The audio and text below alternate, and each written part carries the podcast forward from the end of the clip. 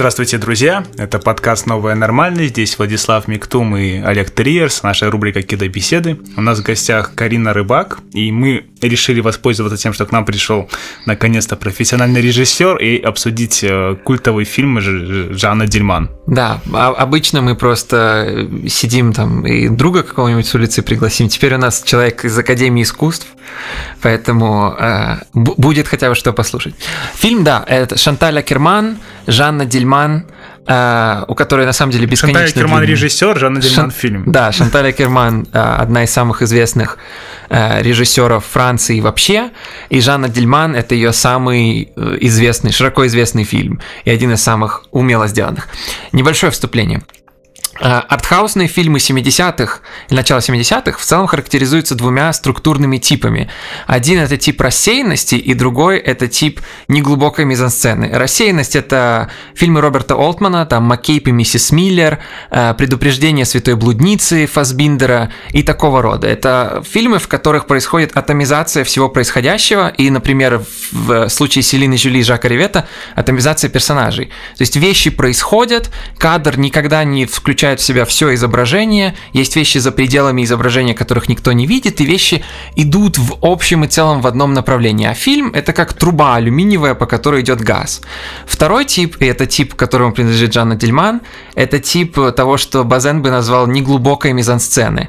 Это тип, где в кадр входит все изображение, все, что тебе нужно видеть, находится в пределах кадра. Невероятно контролируемая режиссура, ни одного движения, ни одного жеста, которое режиссер не захотел, не появится. Объективы не длиннее семидесяти миллиметров, по сути, не длиннее пятидесяти миллиметров. И это такие фильмы, как «В империи чувств» Нагису Осимы. Это ностальгия, но не Тарковского, а Фрэмптона ностальгия. Хотя, возможно, и Тарковского ностальгия. И вот Жанна Дильман. Это, это, по сути, то, что Одзу предсказал э, еще в тридцатых и сороковых годах. Это ситуации, где потрясающе красивый кадр включает в себя очень посредственное, ну, не то что посредственное, обыденное изображение. У Фассбиндера это, например, «Кацельмахер», где персонажи не, ну, идут и ты болтают. Ты сказал Одзу, Одзу бы этот фильм в любом случае, мне кажется, не одобрил, потому что здесь не про сохранение традиций нравов, а наоборот.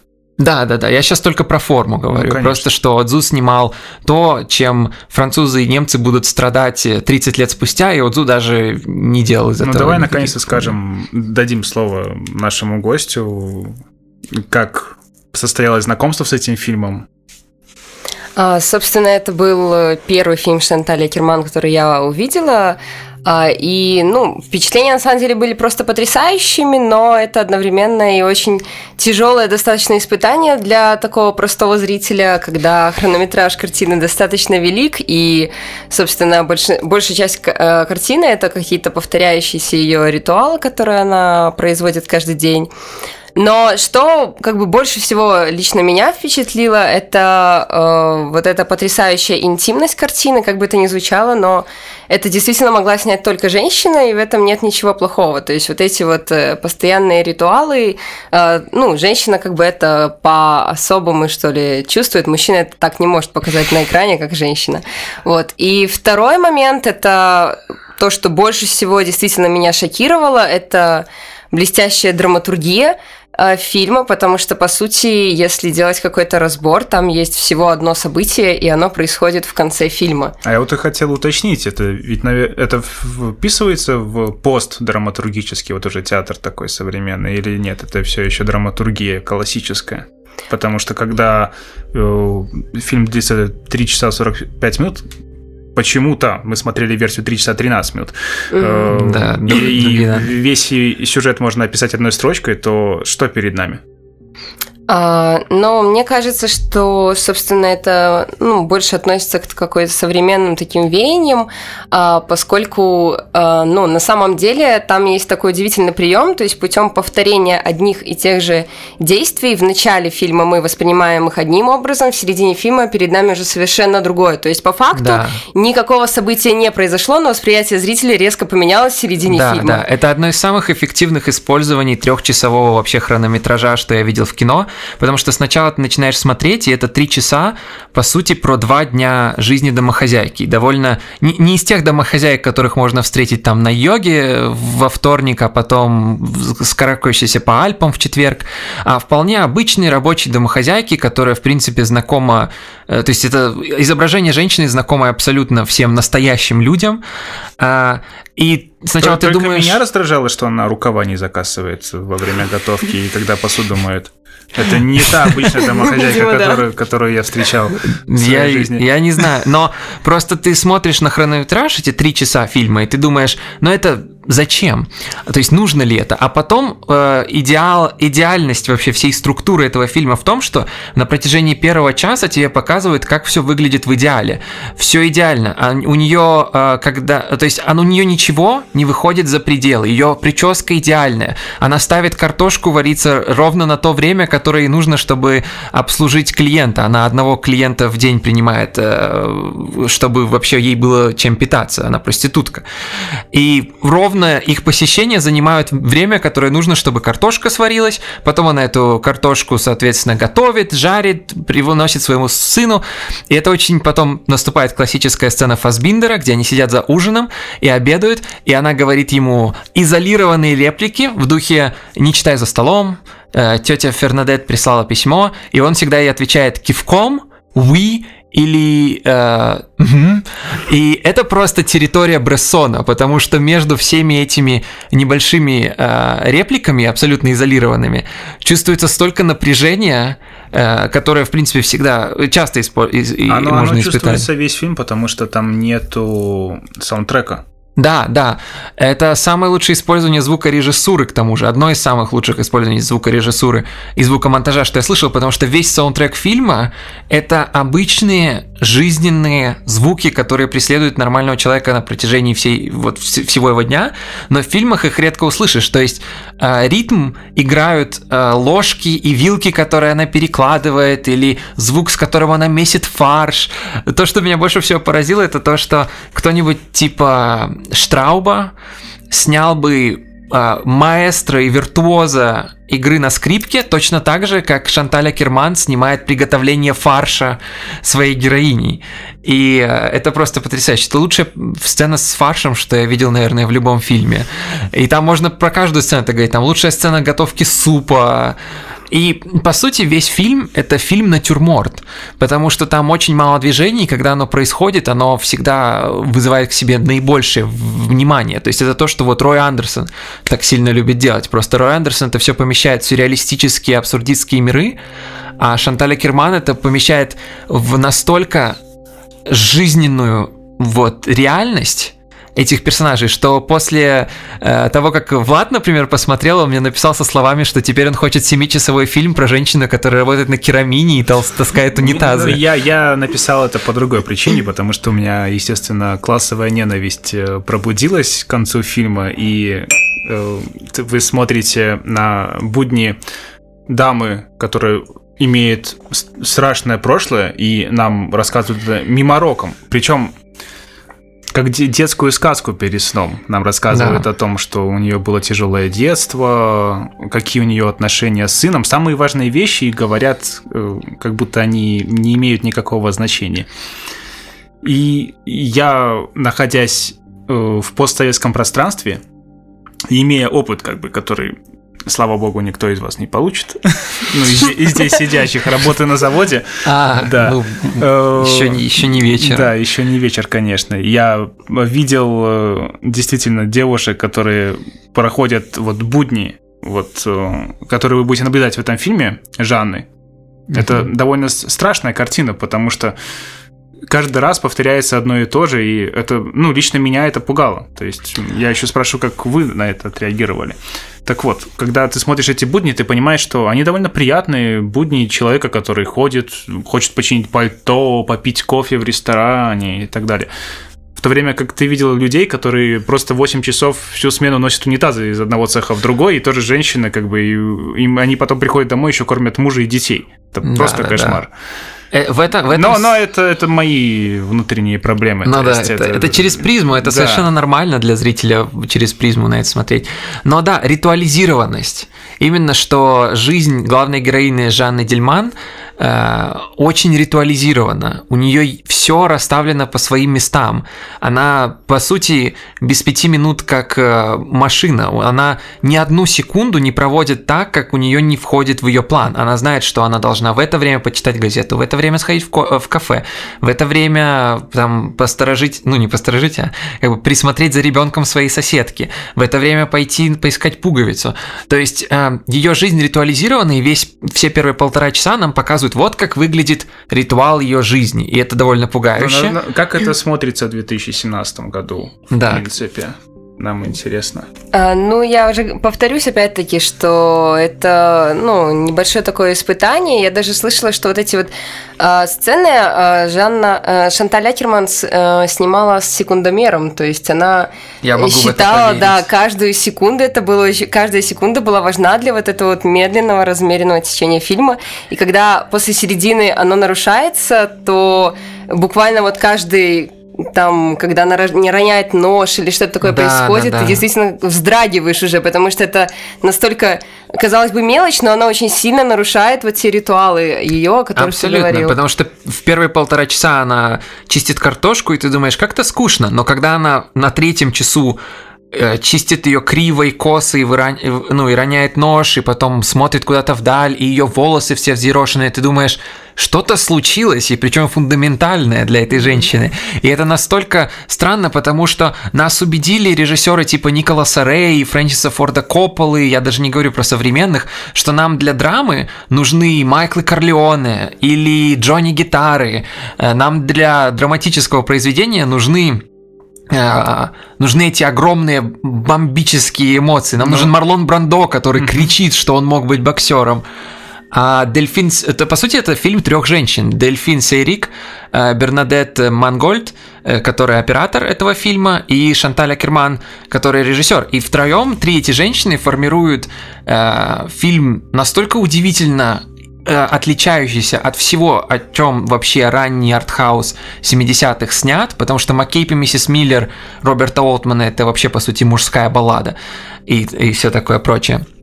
Но они совмещают два типа этих структурных, о которых я говорил в начале, потому что структура рассеянная — это фундаментально ритмическое кино. То есть «Маккейб и миссис Миллер» и все фильмы Олтмана — это кино, которое идет именно под своим ритмом. Чаще всего это ритм баллады. А неглубокая мизансцена фильмы, к которым больше относится Жанна Дильман именно своей формой, это кино, которое как бы метрическое, то, что Эйзенштейн бы сильно одобрил. А здесь оно одновременно преподает тебе ритм и э, очень строгое выдержанное изображение, где каждый жест целиком спланирован я, режиссером. Я сейчас вернусь к нарративу, потому что я заметил, например, во время просмотра «Ружье» это повешено. Помните, они каждый вечер выходят выкидывать мусор. В первый же день, когда они выходят... А, извините, они каждый вечер ходят на прогулку, и вот первый же вечер они выходят после заката солнца, выкидывают мусор, и как бы после этого все идет не так. Да-да-да. Блин, вот и, я, я смотрел фильм три раза, и я никогда не заметил такой, такой идеальной закономерности. То есть, по сути, матери и бабушки все, все были правы наши.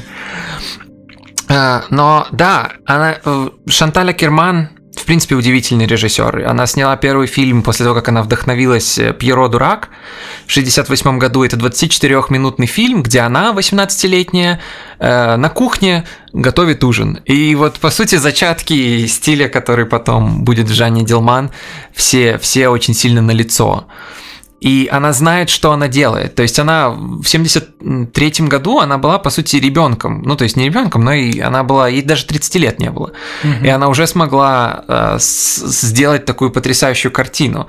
И то есть э, э, штука в фильмах семидесятых в том, что в них часто, и особенно если мы говорим про фильмы первой структуры рассеянные, в том, что в них нет э, какого-то конкретного посыла или месседжа. То есть, например, у Антониони э, есть месседжи, у Орсона Уэллза, естественно, есть месседжи, э, но в семидесятых это становится почти как чем-то плохим, это как кич. Не, ну я не согласен. Дильман, мне кажется, есть месседж. Mm-hmm. То есть просто да. он, ты... он, я Про... не знаю, он не вбивается с такой же силой. Но ну, еще ты, я... ты прочла вот что-нибудь как бы из этого сюжета? А, на самом деле мне во многом помогли интервью, которые я потом прочитала, поскольку Шанталь очень много говорит о теме тюрьмы, которая присутствует в ее творчестве, у да, нее извини, мать. Что да. я, извини, что тебя перебиваю. Угу. Насколько я помню, вот, ну, мы его с такой стараемся, у нас не получается пока, во всяком случае, с феминистской точки зрения рассмотреть, но она была против как раз вот этой позиции. Говорила, что не стоит только так рассматривать мой фильм. Да, насколько я читала, она сама говорила про этот фильм, что вот, ну, в конце как бы происходит некий выход Жанны из вот этой тюрьмы, и поэтому она убивает как бы в конце вот этого... Да, спойлеры! Это, это, Спойлеры, но да. это, это, это ведь немножко разные вещи, то есть мы будем рассматривать его с позиции того, что человек совершает побег из обыденности, а обыденность есть у всех. Или с позиции именно с того, что женщина, женщина да, выбивает, освобождается. освобождается от этих оков. Это хороший вопрос, потому что, например, полное название фильма, я постоянно забываю его на русском, но оно «Жанна Дильман. Набережная Коммерции двадцать три, Брюссель тысяча восемьдесят». И, по сути, уже названием это… Это строчка из паспорта. Да-да-да, юная Акерман mm-hmm. тебе, в принципе, уже показывает, что она заинтересована э, в реальности. И она зарисо... заинтересована в конкретных… осязаемых материалистических вещах, которые происходят в жизни. Иначе бы она не назвала фильм «Жанна Дильман. двадцать три. Набережная Коммерции. Брюссель тысяча восемьдесят». То есть, когда э, Олтман называет фильм э, «История Маккейба и миссис Миллер», он говорит тебе, что я снимаю балладу. Когда Шанталь Акерман снимает фильм, который выглядит как прописка, ну, с названием, которое напрямую взято из прописки персонажа, она сообщает тебе, что она заинтересована в настоящей жизни и как она выглядит. И поэтому потом сложно удивляться, что три часа она фарш готовит, собственно, и картошечку варит. Но э, мне еще очень сильно нравится, как Жанна Дильман, главная героиня, взаимодействует со своим сыном, потому что он как, он как пятнадцатилетний Шарль де Голь. Он очень явно в- в- важничает, и он высокого о себе мнения, и потом диалоги с ним кажутся довольно однообразными и довольно простыми, потом они внезапно переходят в измерение чуть ли не инцестуальных заходов. Не чуть ли, а напрямую. Да, с- самых что ни на есть инцестуальных заходов. И это все происходит настолько мастерски. Это то, что Пол Шейдер называл трансцендентальным стилем. Еще один мужик, ну блин, что сделаешь? Он называл это трансцендентальным стилем, когда ты тренируешь зрителя на протяжении фильма к одному, и потом резко все это взрываешь. Пол Шейдер это делает в «Мисиме. Жизнь в четырех главах». Шанталь Акерман, это, по сути, она его учитель. Она и Одзу, они оба его учители, учителя. Как правильно учить зрителя. На, мой фильм строится по таким-то правилам, и в, том, в нем происходит это, это и это. И потом просто взрывать это все одним движением, одним махом. И э, мне кажется, что сейчас, в две тысячи семнадцатом году, смотреть Жанну Дильман и не чувствовать сопереживания этой домохозяйки очень сложно. Но мне бы хотелось ради эксперимента, конечно, заставить какую-нибудь домохозяйку просидеть реально три часа за Жанной Дильман, потому что вполне возможно, что она посмотрит и скажет, ну, ничего там, я не знаю, нормальный фильм. Не, на самом деле беда в том, что сегодня Жанна Дильман – это вот все то... худшее, что у вас ассоциируется, когда произносят слова «авторское кино», фактически. Mm, Потому что да. Одно лю- только люди, люди боятся вот отсутствия нарратива, и здесь оно представлено как никогда явно. То есть даже если вы смотрите какого-нибудь Роя Андерсона, который пытается сбежать от нарратива, да, но это несравнимое.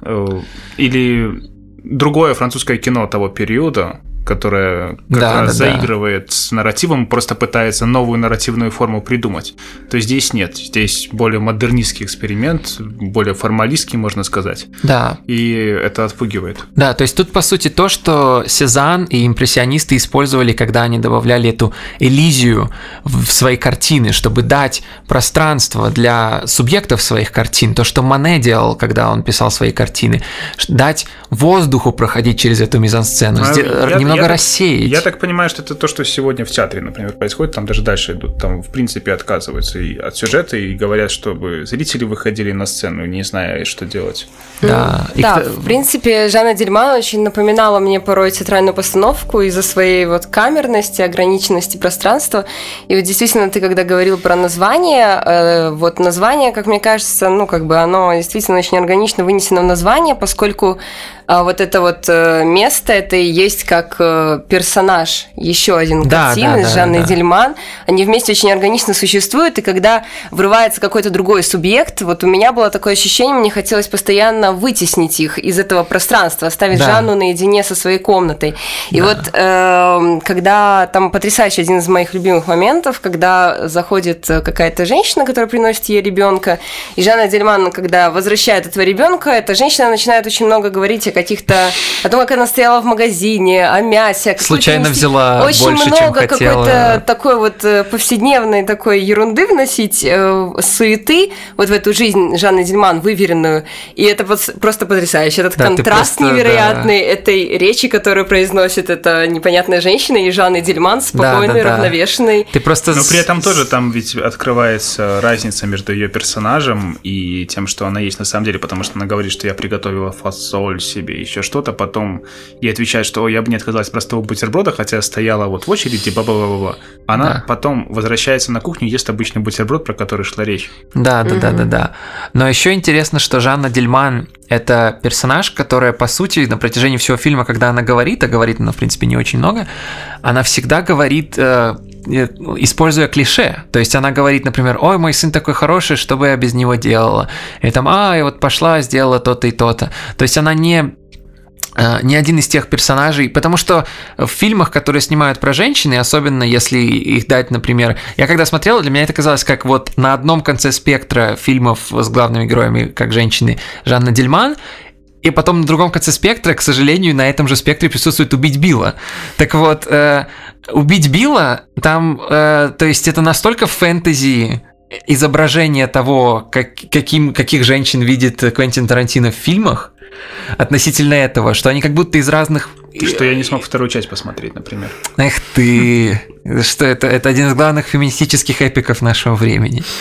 А, где, где, где еще ты найдешь там, что женщина буквально своему бывшему взрывает сердце, буквально, буквально взрывает ему сердце, буквально разбивает ему сердце это кулаком. Это настолько мизогинично звучит, насколько Ай.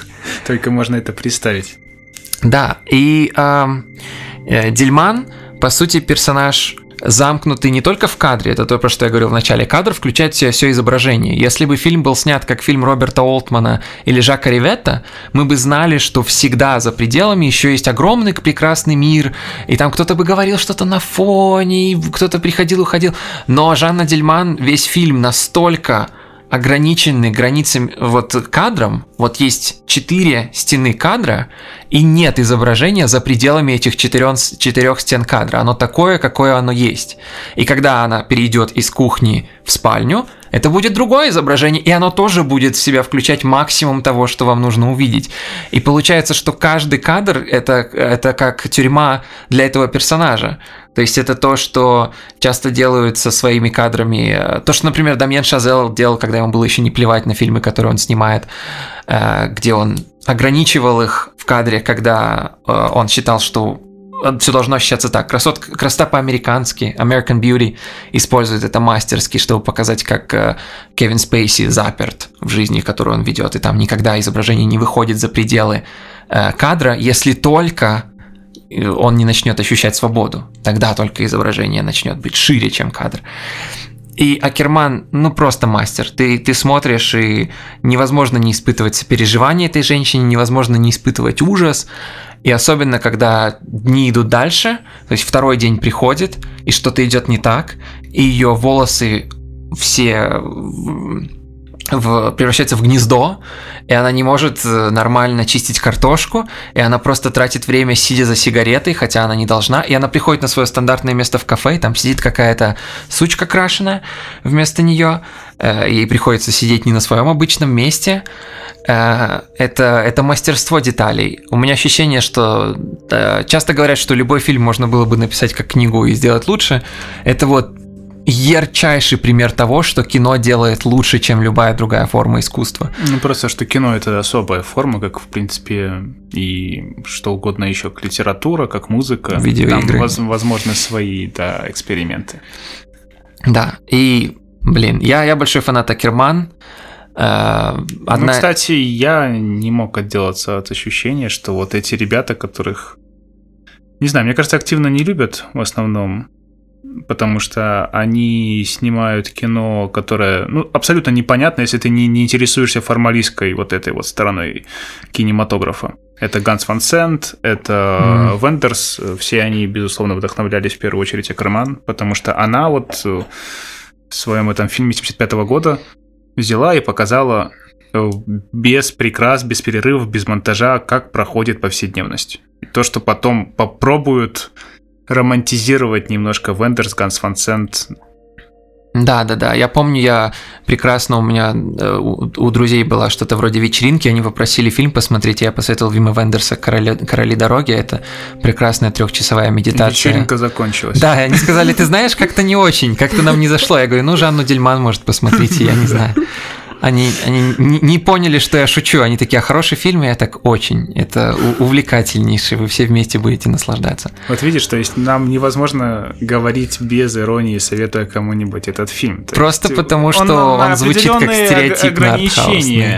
Накладывает. Да, да, он стереотипно артхаусный. То есть, если я, обсуждаю... я вот, например, да. против термина артхаус, вот мы его употребляем, хотя мне кажется, что мы такие ребята, которые должны или авторское кино, или ограниченного проката говорить, потому что артхаус — это маркетинговый термин. Это правда.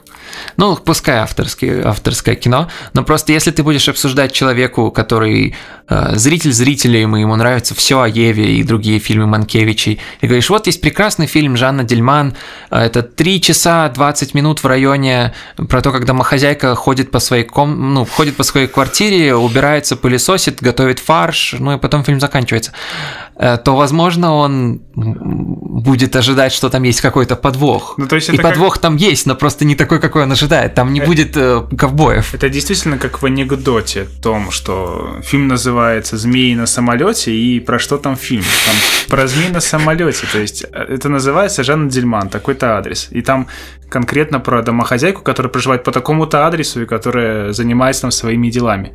Да. Больше ни про что. Но в фильме есть, есть поворот, просто нужно до него добраться, нужно до него дотерпеть. Наверное, формалистский в первую очередь такой. Это, это правда, да. Это вот то, чему учат актеров так сильно. Но мы снова не даем сказать нашему гостю Ой, да. ни одной фразы, какие-то такие заключения, которые, которым да. помог прийти фильм, возможно, есть. Ну, вообще, как бы я э, этот фильм уже очень многим посоветовала. Кстати, возможно, для себя просто, как бы, вот в плане формалистском снова-таки. А, да, опять-таки, для себя просто я выделила вот этот вот уникальный прием драматургии, которого вот э, сейчас, э, ну, как раз очень не хватает такой интересной драматургии и в театре, как мне кажется, и в кино. И вот как раз недавно совсем я перечитывала эту э, книгу Роберта Маккейбе, чудесную, про...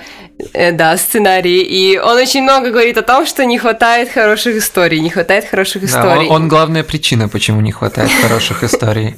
Это человек, который говорит, нет никаких правил, вот вам сорок страниц формул, А равно Б умножить на С на Z, и вот это вот волнистая линия, и все. Вот это... Нормально, лакан от драматургии. Да, это правда. А, и вот мне кажется, что как раз-таки, лично мое мнение, что их не хватает, потому что очень много обращаются к какому-то к экшену, ищут каких-то интересных историй, а обратиться вот...